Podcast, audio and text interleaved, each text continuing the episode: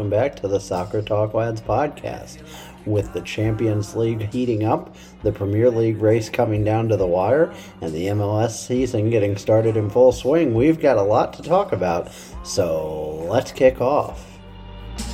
Secrets I have held in my heart are harder to hide than I thought. Maybe just wanna be yours. I wanna be yours. I wanna be yours. Wanna be yours. Wanna be yours. Wanna be yours. Let me be your lucky meter. Welcome in, everyone. Welcome back to the Soccer Talk Lads podcast, the Interstate Soccer Talk Lads podcast now, uh, as I am in Florida. But, you know, I I don't think that changes anything. We were already not in the same room, so Right. basically, I'm anything. basically in another state anyway. Yeah, yeah. I mean, you're on the Missouri side, so we still keep you. But I would never, I would never venture too far, except for Yeah, this week. I would never venture too far. we will talk about Kansas. your ventures into uh, Kansas, um, a state that you know Missouri truly hates. I think it's Yeah. we joke about Kansas now, and then I think about our history, and I'm like, oh yeah, there's there's some real bad blood there. Literally, Yeah, literally, trying to think so- too deep into it, into who Missouri represents. We'll try not to dive too deep into That's right. the social implications of that, but needless to say, All I know is that Mizzou is now the good guys, That's and right. therefore that must have been true in perpetuity that's right. Um, going back in history. yeah, again, again, listeners, don't look too deeply into that. Please don't. Yeah. Um, please do not Google. If you don't know about uh, Missouri Kansas conflict, don't Google it. Mm. Don't ask about it. Um, just assume that we're telling the truth. Right.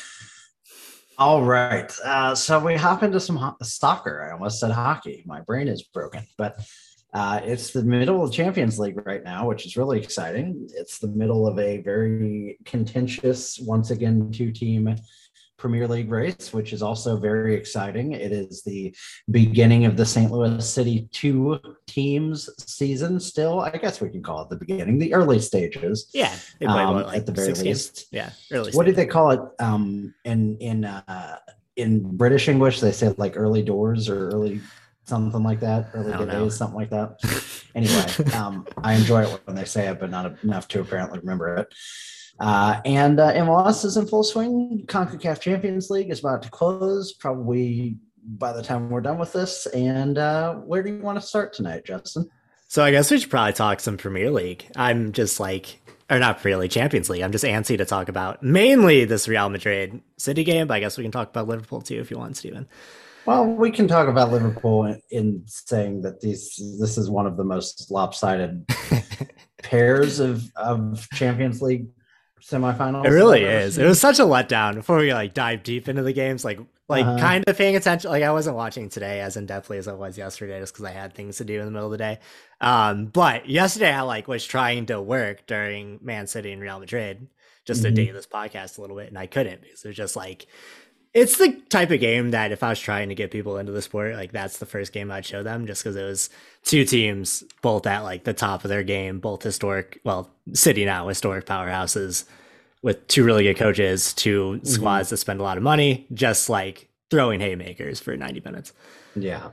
Yeah. On the other side, just to put a bow on the Villarreal thing, scored a unbelievable upset, probably one of the biggest I would assume over two games in Champions League history and eliminating Bayern Munich. Yeah. Um, which is, you know, I mean, not, there isn't anybody in the world who called that happening. so it's a credit to them, but it's it's just like in the um in like the March Madness tournament, you know, when you get that kind of who was it this year, St. Peter's or whoever that went Yeah. Um, way deep, and The you're like, oh, this is really cool, but like we know it's going to hit the wall at some point, you know. Yeah. And with Villarreal, the wall appears to have been Liverpool, who um, uh, yeah, can't speak. Claimed. Wow, my my voice really broke there. Claimed the two goal uh, aggregate lead on the road, uh, which for anyone who not is not familiar with Champions League rules, road goals become the tiebreaker now. So um, essentially, you know, Villarreal has to score. So, Steven, I don't know if you're aware of this, but it, was it at Anfield and my brain's broken? yeah, so away goals are no longer a thing this year. And it's like, What? yeah. Oh, that's the It- thing I yeah. missed. Okay, then I'm an idiot. So it's confusing, I know, because like I swear What's people were, the tiebreaker then? Do they just go to penalties? they just go, yeah, they just go to extra time. Okay. I mean, I guess I'm Like, cool with yeah, that. that's good. That's how it should. Be. I kind of like the strategy of away goals, though. To be honest, I liked it in FIFA where I was like, "Oh, did I score four away goals? Then I don't have to start nobody today." You know? Yeah, you just need to get the one goal and then like yeah, home. exactly. Um, but in any case, uh, okay, so I, I look like an idiot. However, I don't think it was ever going to matter because I don't think Villarreal is going to beat Liverpool by multiple goals in the next game anyway. So it shouldn't really be an issue. Hmm. Um, so let's talk us. Why don't you talk us through the Man City uh, Real Madrid game? I've Yeah, talked me, about uh, Liverpool already more than I intended to, and we'll have to talk about it more because I do want to talk about that Everton game. But Yeah. Before we move on, Stephen, how big is the city of Villarreal, if you were to guess? Guess the population. population wise, Yeah, Oh boy, I don't even have a ballpark for this. Um, it's a very small city, but like small enough for like a biggish city. I was gonna guess like four hundred thousand. Oh no, smaller than that. Uh, way smaller. Um, one hundred and fifty thousand. Fifty thousand. Stephen. the city of. Villarreal now has a team in the semifinals of the Champions League. Wow. Well, congratulations to them. Could happen to They're St. now, Louis, you um, know. Who was Uh, it? There no uh what's the Swedish the Swedish team that had a ah crap. Is it Molda? I'll think Is that what it. you're thinking of? Um no, I'll think of it. But you just Okay. you start talking about All right, stuff, I'll start talking about actual games. You think about team, uh, cities in Yeah. Sweden. We'll we'll touch back. That's right. Malmo. Malmo Oh, is what I'm Malmo, yes. of. Malmo, which is apparently I learned the other day a shamefully racist place. So Really? Shame on you, Malmo. I don't know enough. yeah, I guess they have a lot of like uh, Turkish, like anti-Turkish Oh. sort of, you know, the typical European racism.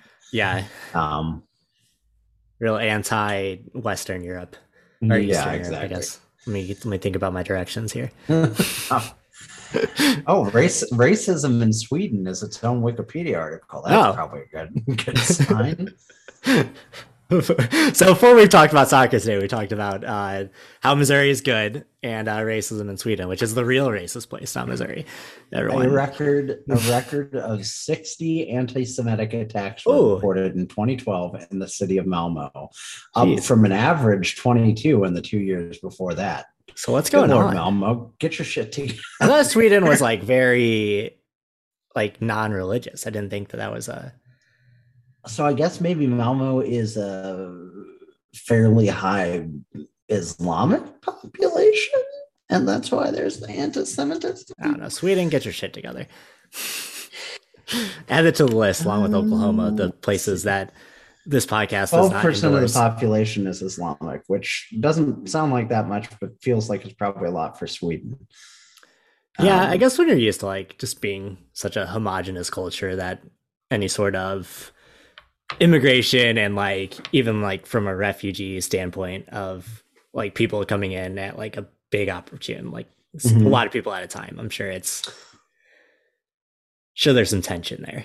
Yeah, I just want to say before we get back to the game, uh, Justin, that I really enjoy our completely spurious fact-finding missions that we go on almost every episode. I enjoy it too, and I feel like I it's a think it's really part of our charm. people are here I for hope- the experience of, I of people appreciate that. If you didn't, if you came today thinking you were going to learn about anti-Semitism in Malmo, Sweden, then you got a real problem. It's something we're gonna have to catch up Ian up on because he is right. dodging Yeah, us he's because gonna- have a quiz ready right. for him. I forgot. I forgot to mention that off the top. Ian, um, got married to skip our last podcast, uh, and uh, this today closed on a house to So skip this podcast. He's- so he's so I don't know what he's going to come up with next time. I guess pregnancy. I guess. That's yeah, is he gonna have a kid? Step. Yeah. Yeah. So. Um, All right. Let's talk we'll about City and when he ends Madrid. expecting, but if he skips next episode, I'm going to be real sus- suspicious. Oh, I'm he like, is. is there something you can't tell me now, but will be able to tell me in like six Yeah. weeks from now? We're gonna replace him with someone from Tectonic Takes if he keeps us up. That's right. We'll just get a ringer. Fill it in. Although those guys know soccer, so they can't really play Ian's role in our That's true. little triad here, but We'll, we'll, make figure it something work. out. Yeah. All right, Real Madrid, Man City. Take us through it, Justin. All right. So the game started off quick. Kevin De Bruyne uh, with a goal in the second minute, a like diving header, something you never see from Kevin De Bruyne. Uh, He's pretty good at soccer, though. pretty good, pretty good at like finding the right space at the right time. You know, uh, Gabriel Jesus scored in the 11th minute with an assist from Kevin De Bruyne, of course, and this was like a just a classic goal. Like that's what this game had. It was just like really good goals back and forth, like Mhm. defenses that may could have been better, but.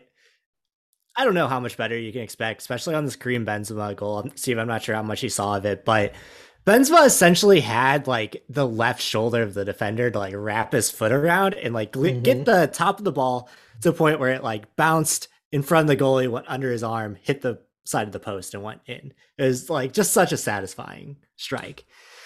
Benzema has been so good. Yeah. I, mean, he I know like that's an understatement, but like it is an understatement, but I feel like he's not valued for like just I how feel like I feel like I wrote him off. I mean, when you think about Real Madrid, you think about players who have a better reputation than Karim Benzema, I Mm. guess. And he's been phenomenal. Yeah, and I know some of that's probably because of his issues with the France team and his yeah, and his personality yeah, in general. But I mean, he's I get credit where it's due. You know, he's a monster. Yeah. he deserves the recognition for it. Like him and Lewandowski, just consistent goal scorers every year. Mhm. Um, and Mohamed Salah. and Mohamed Salah, of course. yeah, you don't want to leave them out. I wouldn't let you. You know that. So even after that, it was pretty much all City, I would say, especially in these first like 20 minutes and like up until the Karim Benzema goal, maybe even a little bit after. Like I felt like City could have had like five goals in these first in this first salvo, you should say. But thing about Real Madrid, Stephen, is uh, they don't die. I don't know if you're aware That's of that. true. They don't. They don't go away. Much So that was first half ended two to one. Uh, John Stones was injured too. Fernandinho comes in to play left back. That'll play into a goal later on. Uh, Phil Foden scored the third goal. Phil Foden was doing some crazy things in this game too. He was just bringing the ball down. There is a play that the Glaza show tweeted out where the ball's coming in from like a 90 degree angle and he just like gets it at his foot no bounce. That one was insane. I did see that clip. I don't think I think that's one of the things about soccer that people don't know. This is going to sound really elitist. I don't claim to be a soccer expert either, really myself. But like, if you're not, if you're not watching carefully, you can see a play like that and not realize how truly spectacular Oh, it yeah. is. You know, and I think that's one of the reasons that some people just don't gravitate towards soccer because it's just like so much of what makes soccer beautiful and makes it great is is that those nuances and Hmm. those little bits and pieces that you know um they might not see if you're just not familiar with it because I certainly didn't and I'm sure I still miss a lot but Yeah. you know some of There's that like little flair plays that yeah. Yeah, and some of the just the movement of the game and the tempo, and you know, it really has like a rhythm to it. If you're watching a good soccer game, that is probably just going to look like ball bouncing. You know, Mhm. if you're if you're not really familiar with it. Yeah. So I can't wait. I'm really excited for. um Obviously, I'm excited for STL City and a lot of reasons, but like I think that's going to introduce that to a lot of people that I know that I would like to like soccer, you know, that don't necessarily. And I think like to go on a tangent, it's gonna take us like five hours to cover this game, but we would, we would never go on a tangent. What are like you I think about? that and I have the same issue with basketball. It's like I love basketball, but I Mhm. don't have a rooting interest really. Like a local team that I just love, like being in yeah, St. Louis, Kansas City, there's just not that option. I think like soccer is that same way of you're not necessarily sure what to watch, especially if you don't have a rooting interest. Like a game like this, where it's fantastic, and someone like me or you, Stephen, who enjoys soccer on its own, it's already into it, can watch this game as a neutral. And I kind of despise both these teams, but watching it as a neutral and just have like a really good time as they go after each other. But if you're not really like sure what you're looking at, like, do you feel that excitement, or is it just like like two people kicking the ball back and forth? Yeah, I agree. I think it's I think it's hard to get into it unless you have a rooting interest. I guess that's true in a lot of sports, but mm. Um, soccer I think is the hardest probably to just pick up and like watch. I think it I just think, it like seems more complicated than it is. Yeah, yeah, agreed. So moving on from that. So Phil Foden scores to make it 3 1. Uh, Vinicius Jr. also had himself a day, scores the second goal in the 55th minute, and then the subs start happening. So this is where you maybe look, does Pep overthink it? Is Carlo Ancelotti going to get the best of him? Uh, Eduardo Camavinga comes in for Rodrygo, and then Bernardo Silva scores the fourth goal of the game to make it 4 2 City. Uh, Luka Modric comes off. Fernandinho gets a yellow because he got absolutely burned by Vinny Jr. He had to like pull him down. It's uh seeing an old man who is maybe lost a step, trying to keep up with someone who is as quick as Vinny Jr. is. He took like two strides and all of a sudden he's like 20 feet behind him. And Karim Benzema gets a penalty in the 82nd minute, brings Real Madrid within one, make it 4 3. And then the last 10 minutes were both teams kind of going at each other again. No one able to really find the upper hand and ends 4 3 Manchester City going back to Madrid. One goal difference. That should be a really good game next week. Yeah, yeah, that'll be cool to watch. I'm really interested. I mean, I think I think looking at it from a Liverpool perspective, as I am prone to do, mm. You know, you probably you probably fear Real Madrid a little less, which isn't necessarily fair because they're obviously also a very good team, but there's just yeah. not as much baggage there. Um, but man, I mean, what?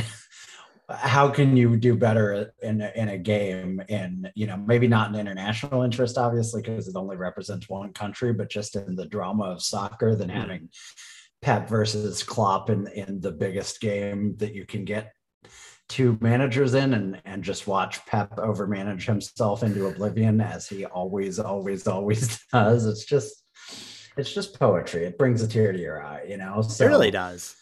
It will be such a like. I mean, I, really think we'll talk about here in a minute, but I I I'm fully braced myself for a repeat of the um what that was 2019 title race where Liverpool and Man City are just going to go neck and neck and not just lose the rest no of the way. No one's going to lose and be perfect um, the rest of the way out. Yeah. Which is, you know, a carbon copy of what they did a couple years ago when Liverpool also lost by one point. Um, but what a fitting, you know, what a fitting end to the season if you have Liverpool taking on Man City in the Champions League final and then in the um, in the FA Cup final. They've got Chelsea, and you know, obviously they are still very much in contention for the quadruple. I don't think they do it because, as I just mentioned, I don't think that they are going to find that foothold in the um, Premier League title race. Mm. But um, those are which is crazy because it's one point. Like to think yeah. that one point is like such an insurmountable lead. it is crazy, but you know, it's like that's you got your chance to beat them head to head. It's almost like a boss battle. You know, it's like you yeah. got to beat this guy. You got to just beat him to get the best of them, or or you don't have a chance. But I'm trying to think of this um, from like a neutral standpoint, I think I would maybe rather see Real Madrid, even though I don't want Madrid to have any anything to do with another Champions League title. Mm-hmm. And like, it feels dirty to hope that Liverpool would beat them. So I don't know. It's just a real lose lose situation. And in this Manchester United fans corner over here. I've got a question, and we can use this maybe to transition towards okay. the Premier League. But as a, well, you're not a neutral in the Premier League, obviously. You've got your I team, mean, like but... my team's basically dead, so what does it matter?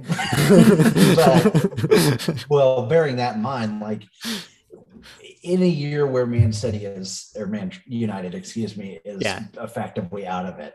Is it more intriguing to you to watch a title race like this, where it's you know, I think two arguably the two best teams in the world, neck and neck, and um, never facing each other again. I mean, I think Hmm. that's the disappointment is if they had a, a matchup against each other in like the final month of the season instead Yeah. of you know like 11 weeks out or whatever that would really be dramatic but like is it more interesting to watch this or is it more interesting to see something where there are four or five teams and they're all kind of shuffling and trying to get there I mean, I think for me, I like seeing that two horse race of like two Mm-hmm. teams just operating to perfection for most of the year. Yeah. Like from a soccer purist standpoint, like you're gonna watch all those games and you're gonna enjoy like Man City versus Aston Villa is not a game I would necessarily watch normally, but Mm-hmm. in this case, that's gonna be very intriguing on the last day of the season. Um, it does it brings so much drama to those matchups yeah, but it virtually eliminates the drama from all the other matchups i mean obviously there will be relegation battles and and champions league spots which on we the line, will talk about. um oh we'll talk about both but like it's it's very interesting because Mm. it's like i was I- guess we can transition into this i was talking i was watching that everton game just fully in What a game. like i was What a game, by the terrified. way. um I, I i just go back and forth between hatred and just deep deep respect for the levels of of as the brits say shithousery that Yeah. everton pulled off in the first half um I Premier League doesn't have officials apparently. I guess. I mean, there was just no like he was just not. I I heard a soccer. I heard a Liverpool podcast, so obviously biased, but they made a pretty good point of like, yeah, he didn't manage it in the first half well, but he then didn't give Everton some things they tried to get in the second half, specifically a, a penalty call that they went down for that um, you know, would have been the decide would have been the go ahead goal at that point if they'd scored it. And then, you know, he didn't even entertain it. And they made the point of like, that's probably not disconnected. You know, he's probably like, I'm not going to give you that after everything I let you get away with already. Yeah. Um, but yeah, I mean the the Jordan Pickford, it's it's sad because I I really I there's obviously we'll talk about it in a minute, but there's a sardonic kind of joy that you get from seeing Everton suffer. But I don't really want Everton relegated like I do because it's it's hilarious. I mean, It's very genuinely genuinely hilarious, but it would be kind of sad at the same time. You know, like imagine if the Cubs got relegated and we're a Yeah. AAA team. You know, it's like I I don't obvious I've talked about this before. I can't really quite bring myself to that level of appreciating the Everton rivalry because they've always been a joke while I've been really into Liverpool, you know. So like and I'm not from there, so I, it would be hard to ever get there. But like, you know, to me, the rivals seem more like Chelsea and Man City and Yeah. Manchester United, and and even, you know, even uh, guys that have scored a couple wins on us. You know, that Southampton has manages to challenge us more than Everton sometimes. You know, so like, um, but man, that they really came into that game and they thought their only chance was to just be little shits. For an and like it half, worked then- for a little while. Oh, it worked. It worked. It- I mean, it gave me severe flashbacks too. Um, there was a game in that I think it was that same year that they ended up not missing by a point. Um, they had a game in Swansea in just, I mean, it was like January, February. It was, it was miserable. I mean, it was raining. It was Cardiff or Swansea, I guess. Uh, um, I don't know much was- about Wales, but uh, I believe that winters there are, are not fun. just cold and brutal and miserable. And they, I can't remember if they lost or I think they lost outright. I think they lost one nothing to a team that definitely was relegated later that Probably like a season. Jonjo Shelvey goal, yeah, yeah. And it was just like it was like the same sort of thing where it's like the other team was so bad that Liverpool just like couldn't even figure it Hmm. out. You know, it's like it was almost like the the drunken fist style of combat. You're like, what's happening? You just don't know where the You're ball's going to go. on your butt, you know? um, but then credit to the substitutions, I think were well done. I I have to say, I have never seen a transfer influence a team the way Luis Diaz has Hmm. this Liverpool team. I can't remember if I talked about this last episode or not. I don't think I did, but you know, for a guy who obvi- obviously isn't the best player on Liverpool by a fairly long shot. I mean, he's Hmm. very good, but you know, he's probably on a team of like very very good players. Yeah, right third or fourth best attack player Hmm. and positionally probably isn't even top five you know you look at trent and virgil and salah and alisson probably even you know some of those Yeah. guys that are clearly superior but just he's got i don't know if it's a swagger um i mean it is a swagger the speed you wouldn't even think speed would be a different element they already had mane and and uh, Salah. So you Hmm. wouldn't think speed on the wing was anything they were lacking, although those guys have obviously gotten a little older. But he just it's just something about the shot of life he brings into that team. And he creates something every time, you know, he's, he's on the pitch. It just seems like he's dominating that Hmm. touch he had um, in the box when I'm trying to remember it now. I remember that there was a play, but um, there was a specific touch he had. People who watch the game will remember better than I am right now, but like he just made it uh, such a big difference, and then you know obviously helped contribute to that goal. And then Divock Origi, I don't. They should put a special clause in his contract. He should Oh, yeah. just get to bounce. Because that, like, the the crazy teams. thing about that is that was a total mishit. Like Diaz, Oh yeah, he totally wanted to, to go for goal and he just mishit it. But like, yeah. Divock Yeah, was but- running like it was a pass the whole time. That was the only one he Yeah. and that's the thing. Like Divock Origi should have a special contract where he just gets to bounce from team to team that's playing Edmonton or Edmonton, Everton. Same, same difference. if he, if he, well, pretty much, yeah. if he got to play exclusively Everton, um, he would MVP be- for sure. He'd be Yeah. Golden Boot winner. Golden- for Golden sure. Boot. Like, sure.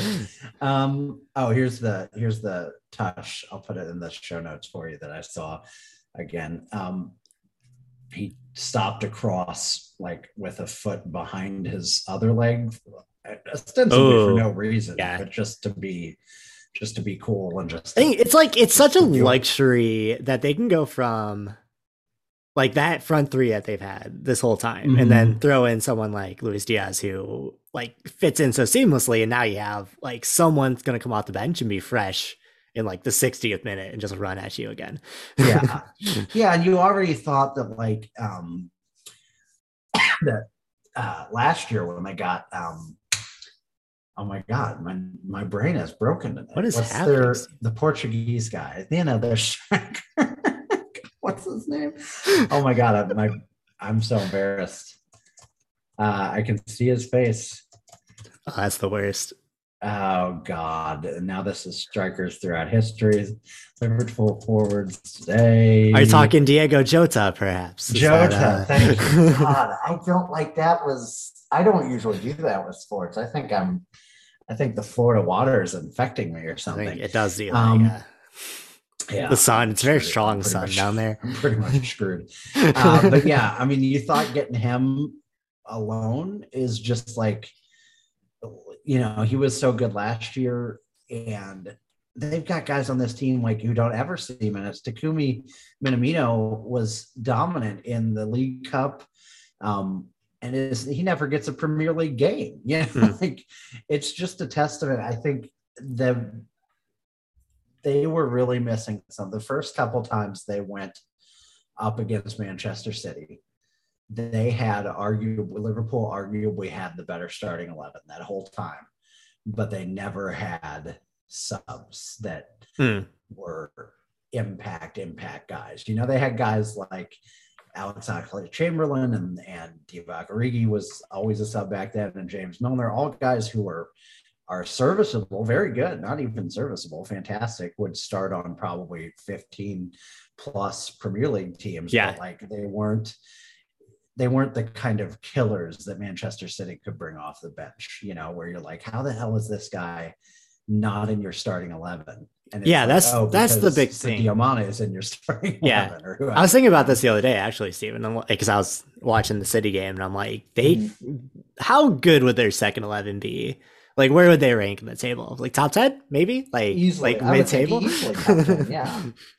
I mean, the, I feel like especially because the second lower half of that table has gotten worse. I think in recent Yeah. years, but like, yeah, it's just like okay. So you just you have that. to have like to challenge like that. You're you have to have quality that could start any other team in the Premier League essentially. Let's genuinely. I think this would be an interesting. Let's do it with Liverpool because I have Liverpool up. okay. and then we can look at at um, City. But so from Liverpool, it would be Adrian would be the goalie. You're looking at uh, Konate and Joe Gomez probably as your center backs, um, with let's say uh, James Milner and, and Tsimikas as your winger wing backs. Then your midfield could be Naby Keita, Jordan Jordan Henderson, and your choice of Oxlade Chamberlain or Curtis Jones. You could start Diogo Jota, Luis Diaz, and um, Minamino or Origi or Harvey Elliott. Mm. And up front, like that's that's that's team's not getting relegated for sure. Yeah. Um, Like, especially close. I think that's Oxlade like the Chamberlain. Yeah. Oxlade Chamberlain, I think, like could run most midfields in this league. Yeah, he's Yeah. really good. He's been so snake bitten by injuries, and now Hmm. it's he's in that classic. I think it's such an awful catch twenty two that it happens in soccer, where it's like what he needs is like a run of ten games where Hmm. he can just play and be healthy and get his confidence back, and that's literally inconceivable that he could get that at Liverpool. Like uh, even Yeah, it's like the uh, the. Shaqiri trap where it's like if this guy Yeah. could just get healthy games, yeah. um, even like Thiago and Fabinho Hmm. don't get like 10 uninterrupted games on this team, you know. So like your your sixth choice midfielder certainly isn't. But Yeah. I really like him. I I would assume he'll probably want to move on in the summer, and I hope he gets to go someplace, you know, mid table where he can really be good and and, and show his skills without having to constantly beat out world class players, you know. Yeah. Um, and then we should do it with Man City too, because Yeah, so Uh, City would be Zach Steffen as your starting goalkeeper. That okay, little, little sus about that after what we saw last time, but like we don't have to talk about it, but that that was a very savable goal, Zach. yeah, not, not ideal. Um, please keep going great. though. Uh, I don't know who. I guess it would be Kyle Walker and John Stones, maybe as their center backs. Yeah, maybe I'm trying to think, because like. City do such a good job of rotating too that like everyone Mm-hmm. plays a lot. Um, Zinchenko maybe. I know he doesn't get the yeoman's work of the starts. Mhm. Uh, midfielders, had Ilkay Gundogan. Jack Grealish is not a starter there most of the time. Yeah, Jack Grealish doesn't start. Fernandinho What? A, I mean, it's getting how do you old, have- but how do you have Gundogan and Grealish as not everyday Yeah. starter? Like imagine being just- that good. yeah, imagine being that good. they And do. Grealish, Grealish, I would say, has been a, a pretty massive disappointment this year. Yeah, Grealish. Uh, you'd have like Grealish and Sterling perhaps as like your attacking core, Mhm. but City would City do need to kind of refresh a little bit with some of their depth. But I think that's just Yeah. where they're at in their cycle, and then they'll bring in Haaland in the summer, and everything will be fine. But Yeah, of course they will. but yeah, Liverpool like right now are probably the deeper team, I would say. But I, really- think Pep does such a good job incorporating everyone, though. That Uh huh. Yeah. I really want to. I really want. I mean, obviously, I want Liverpool to win the quadruple for all the reasons. Hmm. But I think the funniest one will be watching FSG then still justify not spending money in the offseason. well, you want to, you won. Why would you? we need to- won every. We won everything. Why would we spend any? You don't money? need Erling Haaland. Stop it. you don't need name any other free agent. That's right. Um, I ran out of steam want- there, Who would even want Jude Bellingham? That's right. Um, Oh, that's right. so anyway, that game ended up being pretty well in hand, and I would say the best moment of the entire season.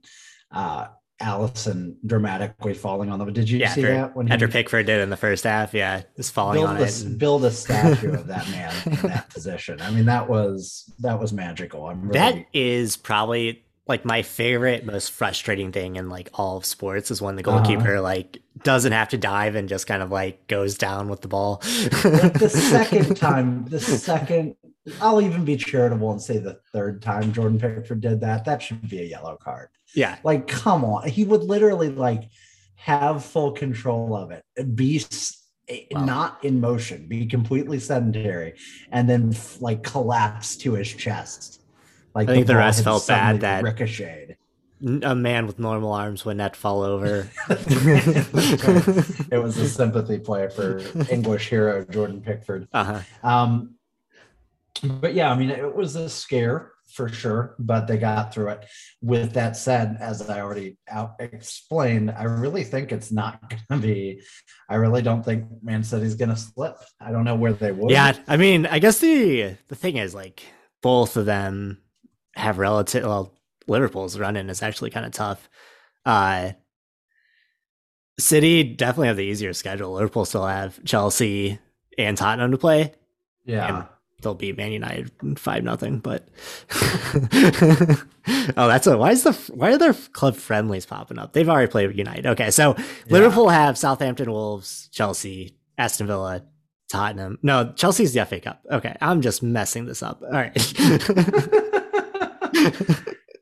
Liverpool Man have has, Newcastle, Tottenham, Aston Villa, Southampton, Wolves. That's there. Okay, I got it and Man City has Leeds, Newcastle, Wolves, West Ham, and Aston Villa. So, yeah, I mean, I just don't see where Man City loses a point there, especially if they don't have the FA Cup to worry about. Um, mm-hmm. If they have the Champions League wrapped up, like I just don't see it. It would be cool though. I mean, I would. Yeah, and like they're playing people. Yeah, that like might not have anything to play for either. Like West mm-hmm. Ham mm. might like in depending on how bad they want to get into a Europa League spot, but maybe. Yeah. And then Leeds will probably be pretty clear by then. as yeah, I, mean, I, I guess if there's any positive, all three of West Ham, Wolves, and Newcastle are kind of fighting for those lower Europa League spots. So, like, maybe they have something that they're trying to pull off and how accomplish. bad do you want that, though? I mean, like, how yeah, motivated are you? I mean, maybe if you're, mid, if you're a mid-tier club, maybe it's the financial win to get into the Europa Conference League. I'm just trying. I'm searching. I'm searching for the narrative here. Um, speaking of narratives, let's talk about how Everton are definitely going to get relegated. They yeah, for sure for sure going to get relegated. Um, so I mean, Norwich and Watford are both out. That's pretty much determined. Sorry, I mean, Zach. I guess not officially, but um, Josh Steffen going down. Josh Sargent. Josh know. Sargent. I, I, yeah. My brain. Zach earlier, and, and my brain is gone, Steven. What's happening? That's Your Florida water has just passed it through the Zoom room. Um, so Watford and Norwich are going down 21 points, 22 points um, for Norwich and Watford, respectively. Everton is sitting at 29, Burnley at 31, and Leeds, who has um, won three and drawn two in their last five, really pulled their Jesse fat Marsch. out of the fire. Yeah. There we go. Uh, 34 points. So they are probably you know, I mean, the, the cat, catastrophe could still be afoot, but it looks mm. like they're probably safe. Um, I, I really just, I know Everton has a game in hand on Burnley. I really just think it's going to be them. I don't know what they have. Frank Lampard is terrible. He's yeah. so bad as a manager. I don't know what convinced them that he was the answer that they needed when they hired him. Because like he was given that Chelsea job on a silver platter because he's a Chelsea legend, yeah. whatever, and, and he still blew it with like the best roster in the Premier League at that time. Uh-huh. Well, I guess they uh-huh. were on transfer ban, but like that kind of helped them. And like Pulisic was in the form of his life, and, and they still like he couldn't get it done with that roster. And then you give him a, I guess like Everton did spend a lot of money like recently, so maybe you think that the roster is more talented than it is, but in like Allan and Rich Richarlison are good at times. I don't want to like say that the squad is trash because they do have like talented players, but I think it's like overrating your own talent potentially, or like overrating who you bring in, and then also just Lampard being a terrible man manager. Yeah. Yeah. I just don't, I don't know. It's been a total disaster for Everton. Um, and it shouldn't be, man. I mean, look at the teams that are ahead of them. They should be embarrassed. yeah, like Burnley should you be should, should be, not you be should be, like I, I Brentford's been fun. Obviously, I love the Christian Eriksen stuff, but like mm. you should be ashamed of yourself that Burnley and Crystal Palace and Brentford and Frankfurt, Brighton are like lapping you in points. Like, come on. What I don't know. They're just like there's in to me, there's like a class of team that should never even sniff relegation. Mm. And Everton are, to be fair, like on the bottom end of that class, but they're in that class. I always think of like Everton and Wolves in that same conversation. Yeah. Yeah. Like you're never going to win a championship in the current structure of the Premier League, probably. And, um, you know, but you might, you might steal an FA Cup every decade or so, you know, like you should be good enough to be a nightmare for the best teams to play mm-hmm. um, and comfortably reach mid-table every year. Um, and to me, that's like, you know, obviously Man City, Liverpool, Chelsea, Arsenal, Tottenham, Man United are the teams that are not even really even in that class. They're like above that class. But when you look at like West Ham, Wolves, um, Leicester right now, at least with the way they've been going, Newcastle to a lesser extent, and then like Everton and Aston Villa to me. Those yeah. six are like I put them in like the mid-table, potentially yeah. upper mid-table crew. Yeah. And then beyond that, it's like Southampton, who has really improved, relatively speaking, this year. Um, Brentford has been the kind of the fun story. I guess Brighton really it just isn't getting enough credit for being where they're at. Um, yeah, and like Southampton is Ralph Hasenhüttl. I think as long as he's there, they're always going to be like this team where they're mm-hmm. they'll load up on talent at some point. They'll sell them all. Hasenhüttl will keep them like up. yeah. Um, but in any case, uh, I I really do think it's going to be Everton. I just think the trajectory is not going their way. Um, do you feel very differently about that? Yeah, I mean, like the hard thing is, I was going to say, like, I don't know how Everton win games because like outside of the United game where of course United are just in free fall like at that point especially but mm-hmm. I just don't know how they go about winning games they look like like in the Liverpool game they just had no no real options and like Richarlison I think made some trouble at times but for the most part when you're like wasting time in the 20th minute of the game I don't know. Something speaks to that mindset. I think of like now you're up against it. Like everything's gonna be hard. Um, I don't know. Like Burnley, I have a hard time talking myself into like Burnley being anything, but Everton also feel dead to me. And for like someone who spent the money they did to like be in this position, you almost wonder if it is just like a total morale thing at this point, like losing a couple more games and they're just in free fall again. Yeah. Yeah. I mean, I guess, I guess maybe there's a narrative of like,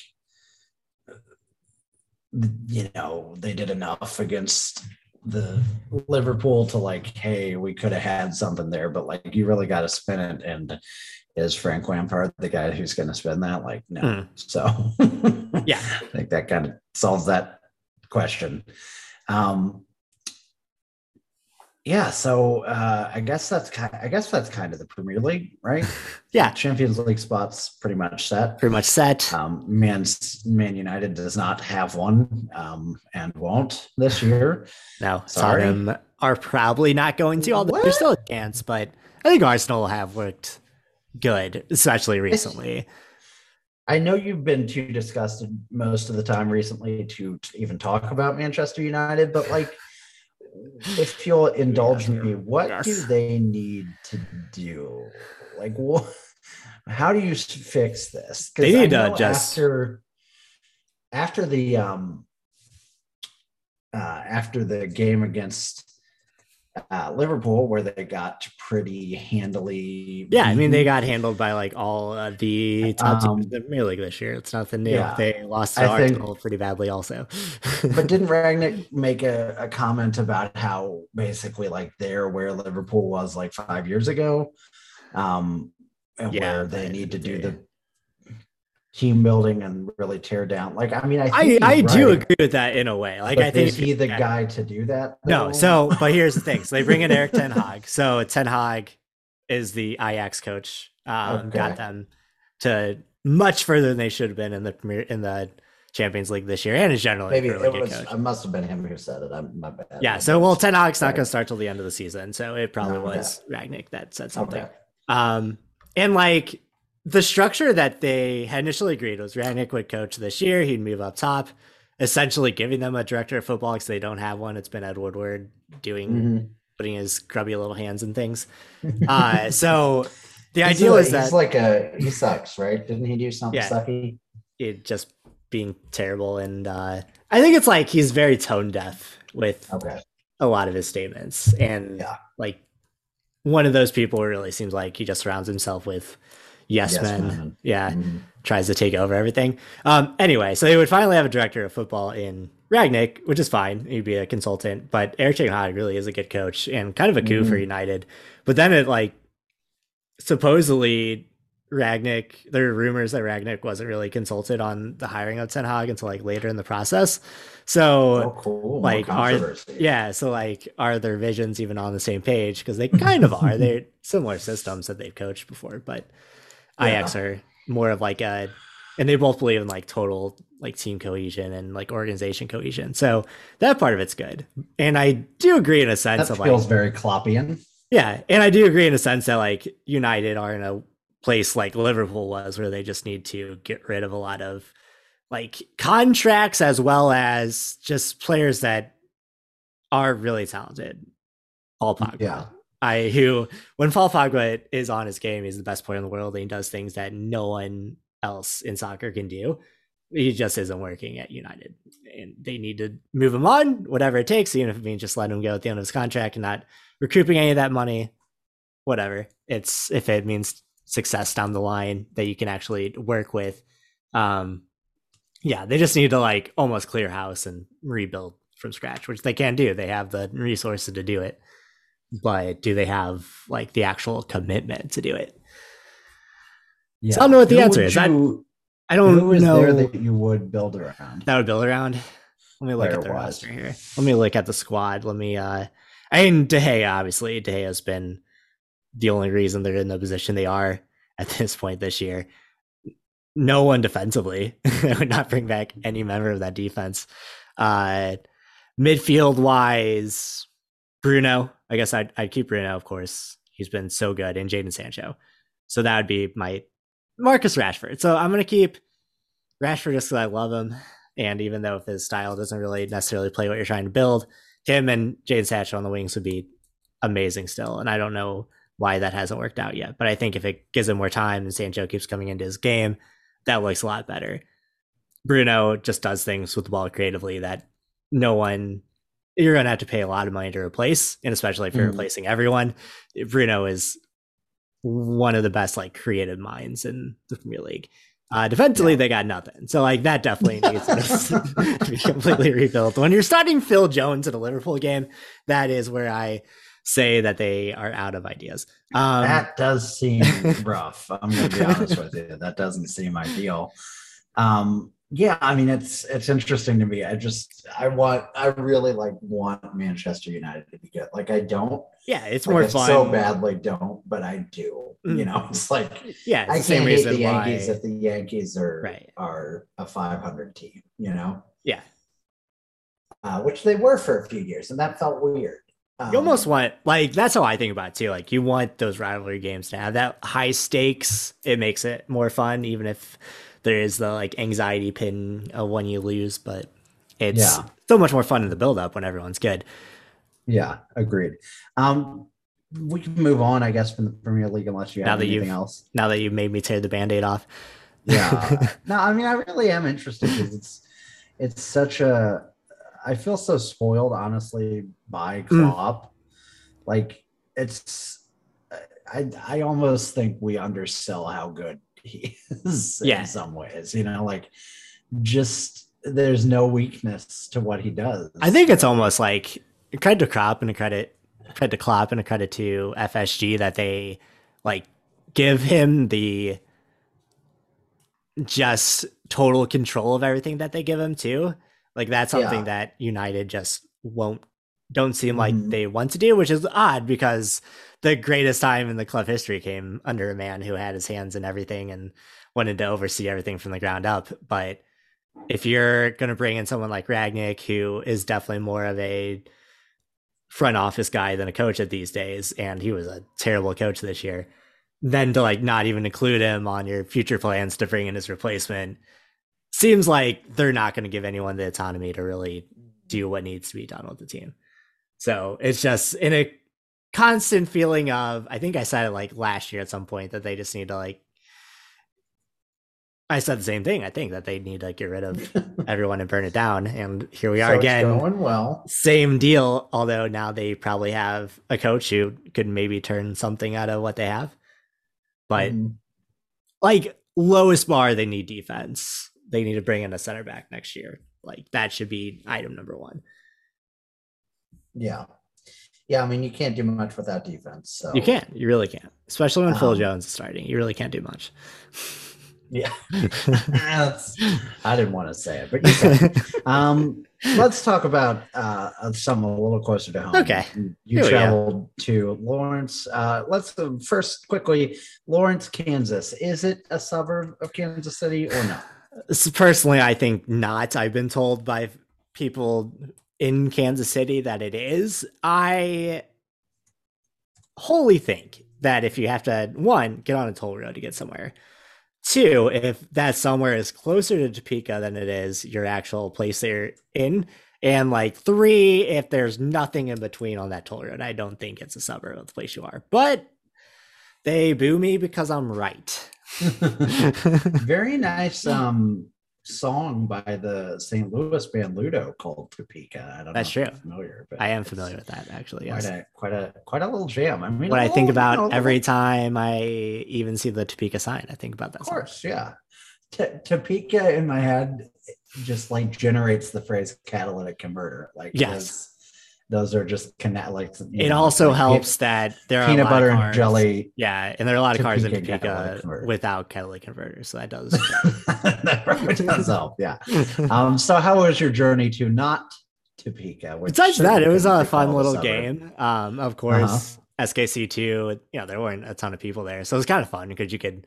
I mean, like you walk in, they play at KU's soccer stadium, so it's relatively like quaint. Um, it's kind of Mm-hmm. out in the middle of nowhere on their campus, and you know, you just walk in. It's bleachers. You're sitting like two rows off the field. You can hear everything. And it was a bit of a feisty game too, so that was kind of fun. Um, I guess the big thing to talk about is that our starting goalkeeper, although I don't know if you could really call him, I don't know who you call starters at this point, just because of what the team is, but Mhm. I went down hard. Like once a gather a ball and then next second was laying on the ground and no one really quite registered what had happened, but he has a really bad Achilles injury, so we had to bring in our backup keeper who played later in the week and did really well Yes, he's also. the starter now. I guess he is the starter now, Mr. Creek. Uh, but outside of that, it's a pretty good game. I came away impressed with how quickly we can move the ball upfield, and I think that came to just like the structure we stay in on defense. And I noticed this during the Louisville games, and I didn't watch as much of the Minnesota game because it was so like disjointed and everyone was tired and it was bad. But like But the structure, that, yeah. But other than that, which is something you can gain because Lutz has you know talked about how he wants that same philosophy from the academy, so the two team to the big team, and you see that when you watch the academy games as well of this like Mhm. tight structure. That second they get a turnover, they can turn around. There's an outlet pass, and within like two passes, they're on the counterattack and in the opposing box. I guess the problem with this two team is we don't really have a striker who puts in a lot of goals at this rate, but maybe you give Anthony Foppel more of a rollout and see if he can. And like I was thinking about this today before I go on to the other games. before I go on talking about what actually happened in this game of uh, Mhm. Like what we're actually looking for in the players on this team. And I think it's more less of like actually development. Not that that's not a goal for them, but I almost get the sense that they're trying to see who can work next year up on the main team as well, which is kind of Mhm. fun to see when you watch these games. But Yeah. ended up with a city win, one nothing after Akil Watts put in a nice little Ezra Armstrong pass, and uh, yeah, it was pretty good. We went down to ten men in stoppage time because they're like it was getting feisty at the end of the game. There was a bit of a scrum on the sidelines, and uh, Schneider turned around and pushed. I guess he thought, and I when you're when you're looking because like you kind of can't see over like the dugout area to see like what's going on at center court like by the timekeeper. So I guess it was the fourth official that he pushed. I thought it was like an opposing coach at first, but so he pushes the Pushing fourth official. official, not smart. Got a red card for that, Steven. Uh, it's not very I'm- smart. I gotta tell you, I'm not surprised. but it was like One- me watching. one of I the more predictable outcomes. Yeah, that I could watching it, I definitely thought it was one of the SKC2 like coaches, which also is something you can't do. But at least it's like, why is he over there standing over the player? so dumb. But yeah, he pushed the fourth official, so he was done. and he had a good game up until then. He actually played really well in the Louis game as in Louisville game as well. Um, but yeah, then we had a drive back home from Lawrence, so that was fun. yeah, I'm sure it was paying paying to escape Paying- Kansas. At least is better than paying to go to Kansas. Paying two fifty to get there. I think it was two fifty. Yeah. So, thanks, Lawrence. Toll roads. Toll roads are like. I would be more into them if it meant that they didn't have uh what's the word potholes, but they Yeah. definitely you know do. Um, not maybe not as much. But So the Kansas ones on- actually are nice because, or at least I don't know, maybe just not enough people drive on them, but maybe that's just being in Kansas. Maybe it's a Um, direct correlation to how many potholes we have on the normal uh, surface level Yeah. streets. That That's right. um, but yeah, I mean, it's one of I'm I'm kind of in the middle on on St. Louis City because it's like on on City too because it's Mm. like well this is sort of our team and yeah, still kind of It's one of those things like- but I'm not necessarily excited, but like the I guess I was excited a little bit for seeing them play SKC two and for the U.S. Open Cup because they treated that like a big game. But like going through the rest of the year, I definitely don't really care about results. I just want to see like how do these players look individually and can we learn anything for next year? Will any of these guys bring us anything next year? yeah. Um, shall we dive into the uh, MLS table for a moment? Yeah. So before we move on, Steven, because I know you're answering me Yes. on, but so after that, I would never rush you. I Did he play. U.S. Open Cup? They it was a pretty boring game. I think we had like 0.2 xG, but we completely shut down Louisville, who are probably the much better team. I think they, at the time, they were number one in USL. So like that's a tough matchup, and we stifled them offensively. You know what? 0-0 all the way to penalties, and then Louisville wins 9-8 in penalties.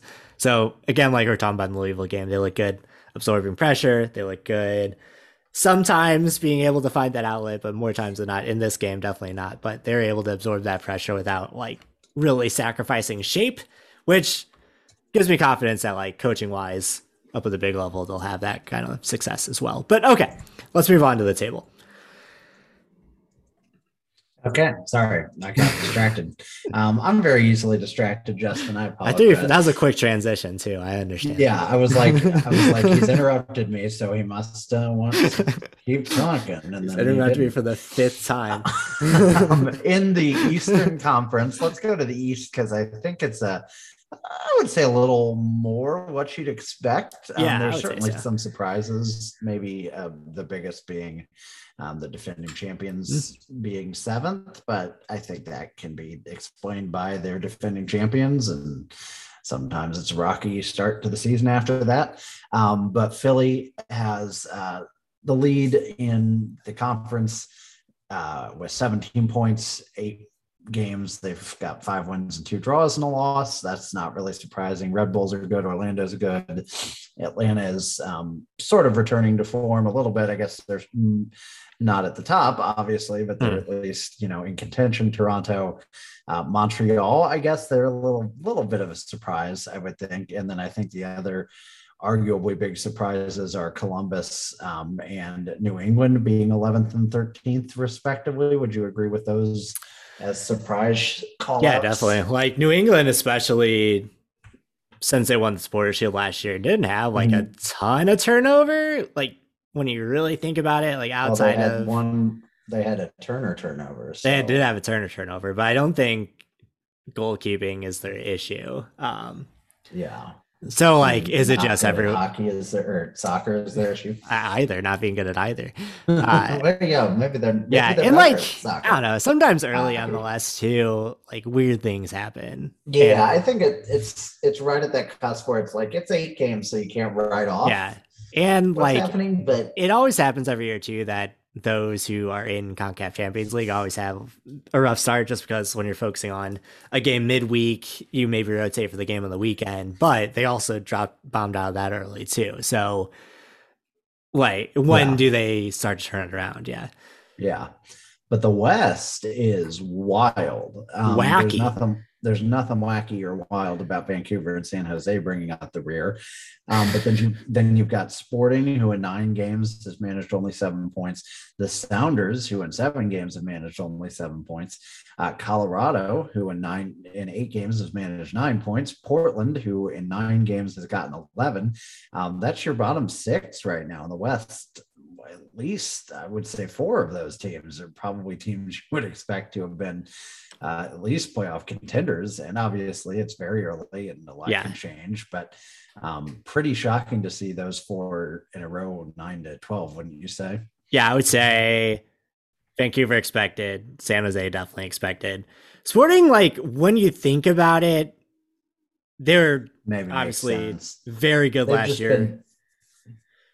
They've been but so you, yeah, and you don't have solid for so yeah. long that it's surprising. But they have seen a lot of player movement and, and like Alan Pulido out for the season. Yeah. That's yeah. what it is. Um, so right. I'm willing to like write it off as that. But there have been like some in, some interesting things going on. Like Daniel Salloi has been bad for how good he mm-hmm. was last year in his turnaround year. It looks like that may have just been a one off. And like people in KC are like not having any patience with Peter Vermes in this team. So it'll be interesting yeah. to see how that develops.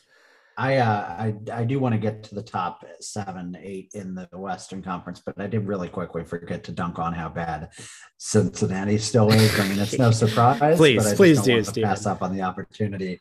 Uh, seven points in eight games. Uh, the you know, worst like the, team. Yeah, the worst franchise in MLS history. Absolutely. Right? I mean, by a good by a, a wide margin. Is this year um, four or year five? Here's year four, right? They're they've won golden so, spoons yeah. in each year of their existence. So yeah, I mean it's hard to beat that. And they fool me each year. Each year I think, okay, maybe they won't be quite as bad this year. Maybe they'll at least be unembarrassing. No, they aren't. they aren't though, Stephen. I think you know I went to Cincinnati a couple of years ago. Kind of a cool little town. I would like to go to a game there. Mm. Um, they always but, their stadium's always packed, so it's like yeah, you know the fans are still into it, which is like if you can do that with a team that's god awful, maybe turn maybe turn it around, guys. And yeah, really see what's possible. And it's okay. I'm not too mad about it. Yeah, no, me neither. But uh, just had to get that dig in. All right, top eight in the Western Conference: Nashville in eighth place, eleven points. Houston 7th mm-hmm. 12 points. Real Salt Lake coming through the fire to get 13 points.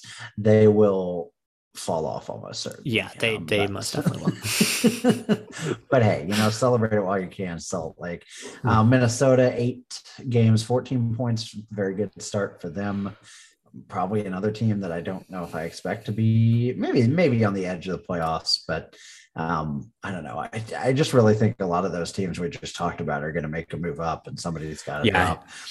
In Dallas, like, sorry, go ahead. No, I was gonna say, especially a team like Seattle, who has just been bogged down with Champions League games that like they're too good to be 11th in MLS or in the Western Conference. You know.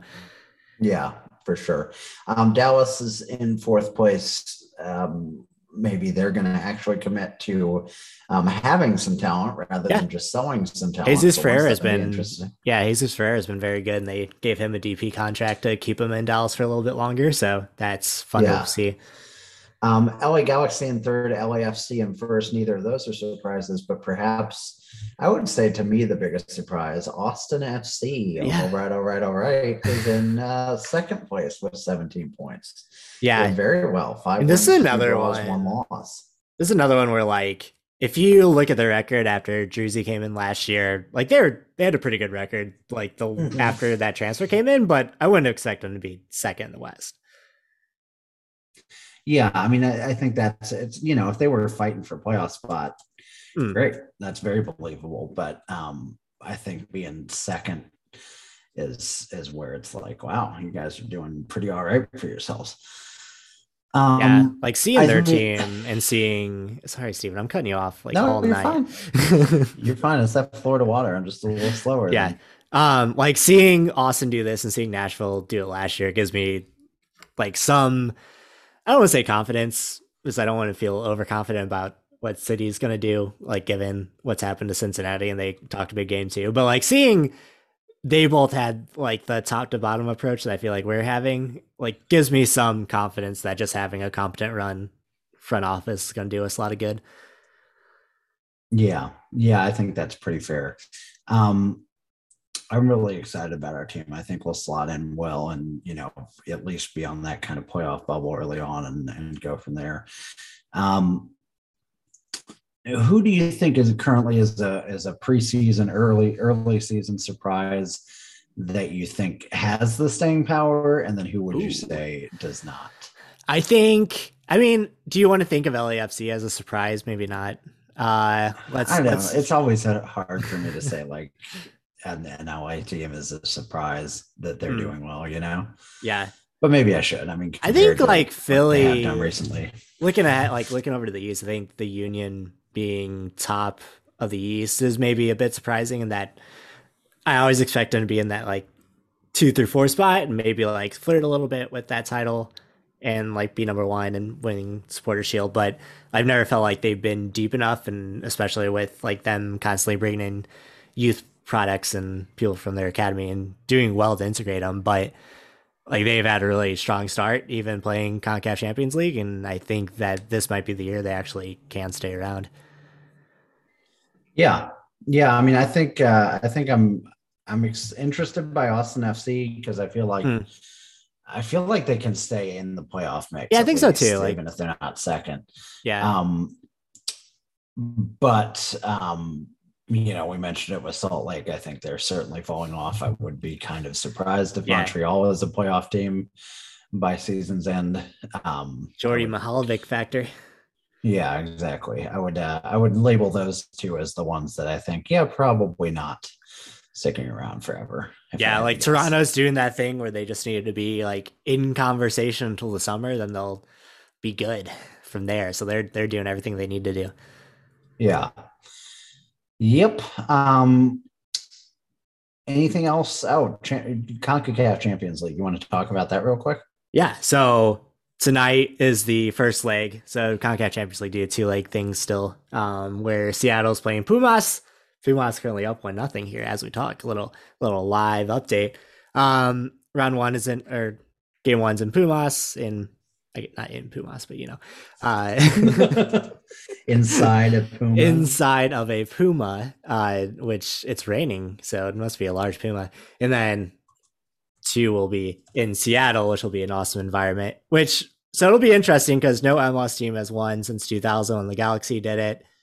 We've been getting close the past couple of years, and like I think the next step to challenging Liga MX for who the best team and who the best league in North America is, and then potentially the Americas is finally one upping them and more often in these Champions League matchups. So they can win, that'll be good. But the real question is, Steven, are they better than Defense No. Force FC when they won in 1987?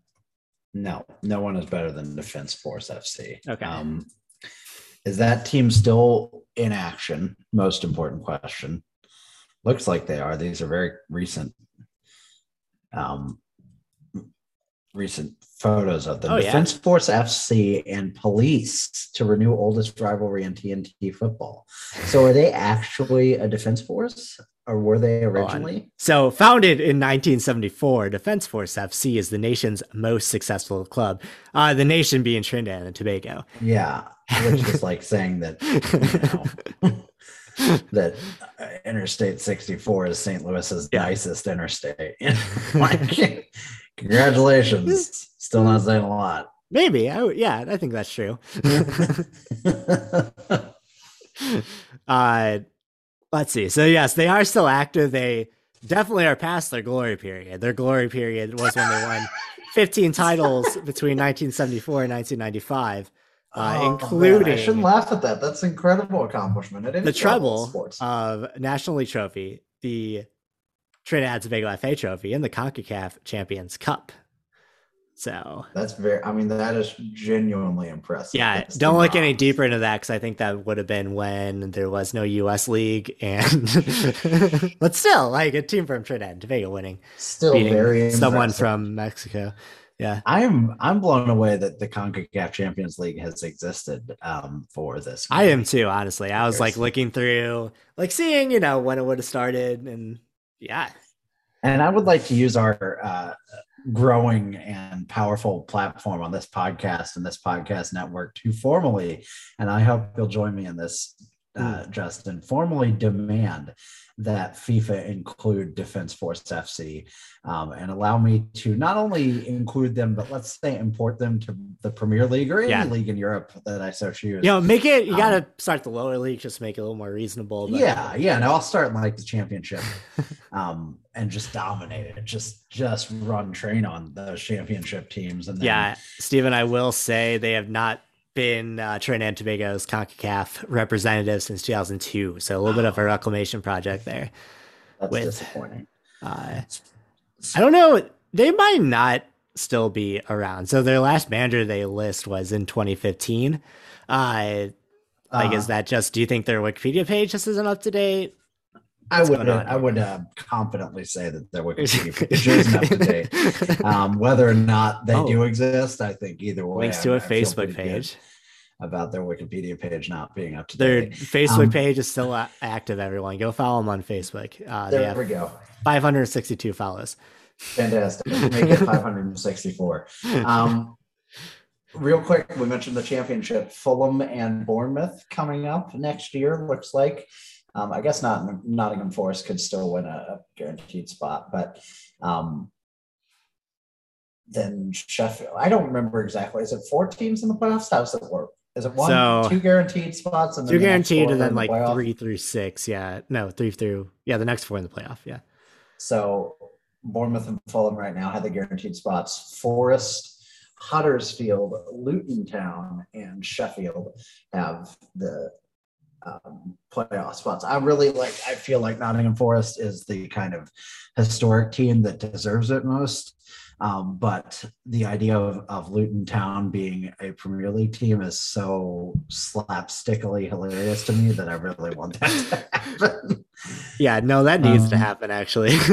just imagine like that is that's bordering on what was that um what was the team that Tottenham had to go to in uh, Marine when they played Marine in, Yeah. in the FA Cup a couple years ago like Luton Town I realize they're not Marine FC but just imagine like Manchester Close. City traveling to Luton Town the, the town of Luton. Is that like I bet that's like a, a London team too oh, it has to be, doesn't it? Yeah, I mean, it You know, we always think of the top Premier League Luton, brands like shirt. I guess not. I guess it's like a real tiny town, but let's see. Where's I don't know English geography enough, but I think that's separate. Yeah, so it's a it's its own town. Forgive me for assuming Wow. otherwise, but um, Luton, UK. What's the population of Luton, UK? Uh, let's let's find out together, shall we? Uh, what would you guess the population? Well, earlier we said uh, Valencia. Is it Valencia? Is Villarreal. 50,000? Villarreal is 50,000. Villarreal. Sorry. Uh, so uh, first of all, gr- uh, greater or lower than uh, Villarreal? Man, I feel like this is a trick because if it's like a population center in England. It's all one big thing, right? So well, that is true. Uh, that's a. I'm gonna say yes. bigger than Villarreal. Okay, you're correct. Um, what would you guess size wise? Let's say, oh man, it's you can't have a town in the name if you're like over one hundred thousand, right? So like seventy five. We'll say seventy five thousand. Luton, Luton is, I guess, Luton is a city, and then it's Luton town, but a staggering 220,000 citizens.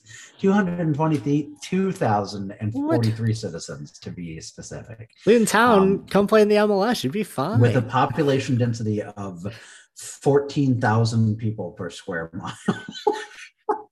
Which is so upsetting. oh, I guess is that like fix yourself? is that still considered like a London suburb in a way? I guess It it's like- must be right. Has to be. Is Luton a London suburb? So it's like kind of in that- 35, 34 miles north. So yeah, basically. it's- Okay, that may make What's a the, more sense. what's the population density of St. Louis City? Just compare and contrast.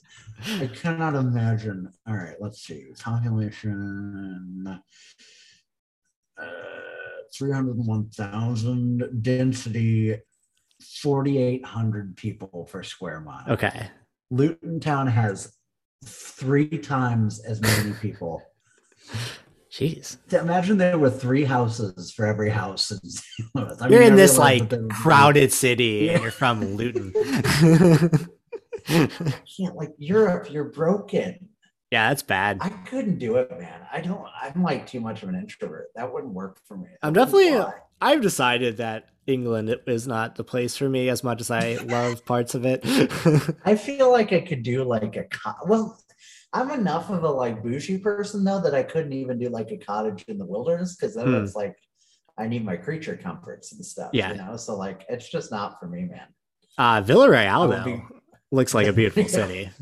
Yeah, exactly. Yeah, yeah, I could move to Monaco. I could make that work. You know, or somewhere on the Grecian Grecian coach. Coast yeah, I think I need to be along the Mediterranean. Is what I've decided. I is need to be that, uh, in the islands or along the Mediterranean. yeah, where is it that uh Busio plays? I could definitely live Venezia, there. so Venice. Yeah, Yeah. Venice is Um, beautiful. uh, Oh yeah, Venice. and dude. it's just Um, very Italian in every way. Yeah, but I love to. Uh, let me share this shot of of um, Venetia or. Villarreal Stadium because I love these old cities where this completely like spaceshipian soccer stadium rises out of like 200 year old. There's like an there's ancient, no parking. There's nothing. I mean, it's just in the middle of a city block. it's like a, um, a historical area right next to it I'm pretty sure there are there are apartments that are essentially inside of the stadium. yeah, have you ever uh so Rayo in La Liga? Let me let me bring this up because they're in Madrid, but Mhm. When you see stadium Rayo Vallecano essentially like if you live in this apartment complex you have like free tickets for life i think is what they say Uh-huh. because there's no way that you can't just like see the entire game i'm not selling this well I'm excited to see it. Okay, Oh, by the way, the um, Vegas Golden Knights have officially missed the playoffs.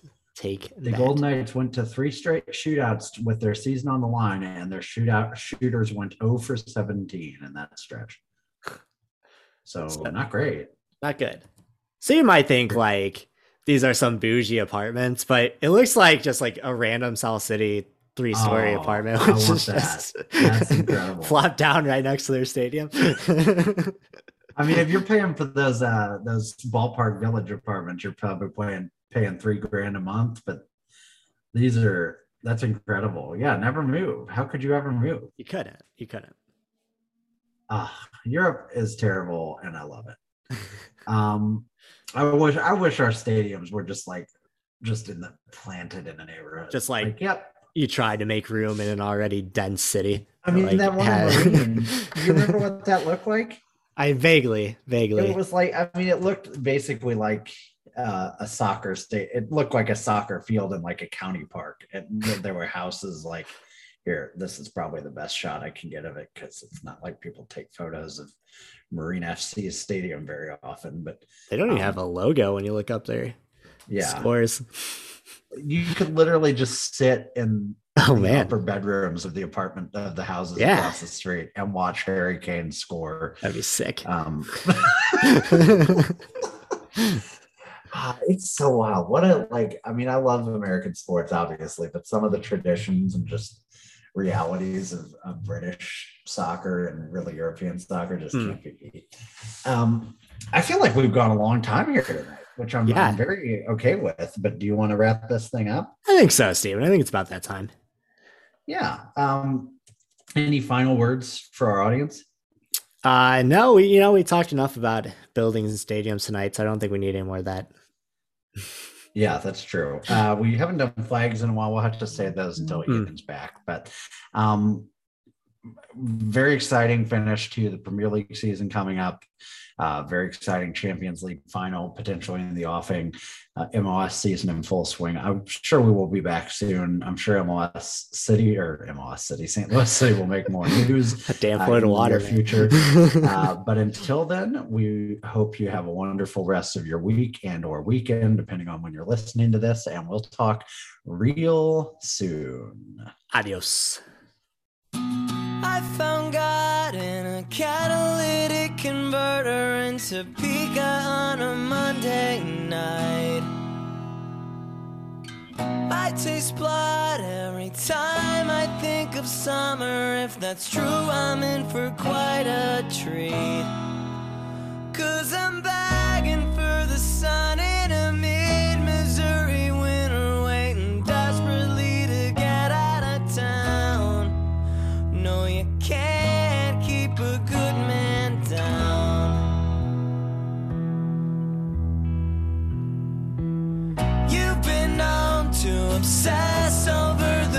future do you think you'll get away from the past? As you stone yourself just to make it through till midnight consider what you might have